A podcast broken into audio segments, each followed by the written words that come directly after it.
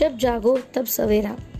ये कहावत तो हमने बहुत बार सुनी है, लेकिन कभी डीपली समझने की कोशिश की है कि ये क्यों कहा गया है?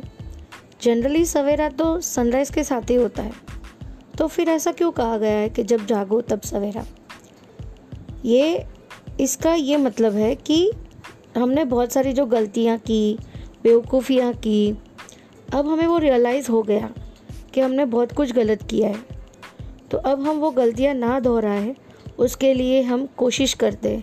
कुछ अच्छा करने की कोशिश करते, बेहतर करने की कोशिश करते। तो हमारे जो वेल विशर्स है, वो कहते हैं, बेटा, जब जागो तब सवेरा। आपको मेरी बातें कैसी लगती है? प्लीज़ बताइए।